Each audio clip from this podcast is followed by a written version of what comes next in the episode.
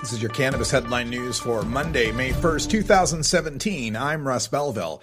President Donald Trump has invited President Rodrigo Duterte, an authoritarian leader accused of ordering extrajudicial killings of drug suspects in the Philippines, to visit him at the White House. Now, the administration is bracing for an avalanche of criticism from human rights groups. Two senior officials said they expected the State Department and National Security Council, both of which were caught off guard by the invitation, to raise objections internally. It is not even clear, given the accusations of human rights abuses against him, that Duterte would be granted a visa to the United States were he not a head of state, according to human rights advocates. Trump's support of Duterte follows his congratulations last week to Turkey's authoritarian President Erdogan and continued praise of Russia's strongman leader Vladimir Putin. Governor Eric Holcomb signed Indiana's first medical cannabis law Wednesday. It legalizes a form of cannabis, cannabinoid oil, or CBD, for the treatment of epilepsy. At the beginning of the session, Holcomb indicated that he did not support any proposals that allowed the use of cannabis. But this week his tune changed, saying, quote, this does not put us on a slippery slope to legalizing marijuana, quite the contrary, end quote. He says the testimony from Hoosiers in favor of CBD, a non-psychoactive form of cannabis oil, was powerful. Indiana legislators have considered CBD for epilepsy bills for the past seven years. The new law creates a registry and allows anyone diagnosed with uncontrollable seizures to try CBD oil. The oil allowed under the new law must contain less than 0.3% THC and must be acquired from out of state, making anyone following the law an interstate drug trafficker under federal law.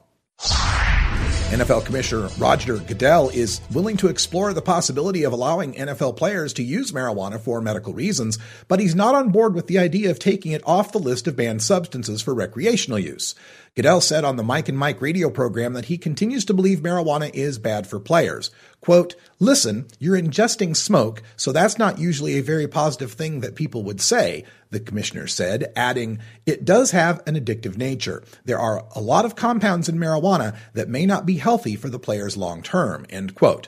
Goodell failed to mention any long term consequences of marijuana more harmful to the players than the act of playing football itself, like the brain damage and chronic pain for which NFL doctors prescribe Herculean amounts of opioid painkillers. Mexico's lower house overwhelmingly passed a bill Friday approving the use of marijuana for medicinal purposes, the latest in a series of legal challenges and court rulings that have somewhat relaxed cannabis laws in Mexico. The measure does not allow smoking marijuana. The bill would also authorize cultivation of marijuana plants for medical and scientific purposes and establish that industrial products with concentrations of 1% THC or less would be legal to buy, sell, import, and export. The bill already passed Mexico's Senate. The legislation now goes to President Enrique Peña Nieto to be signed into law.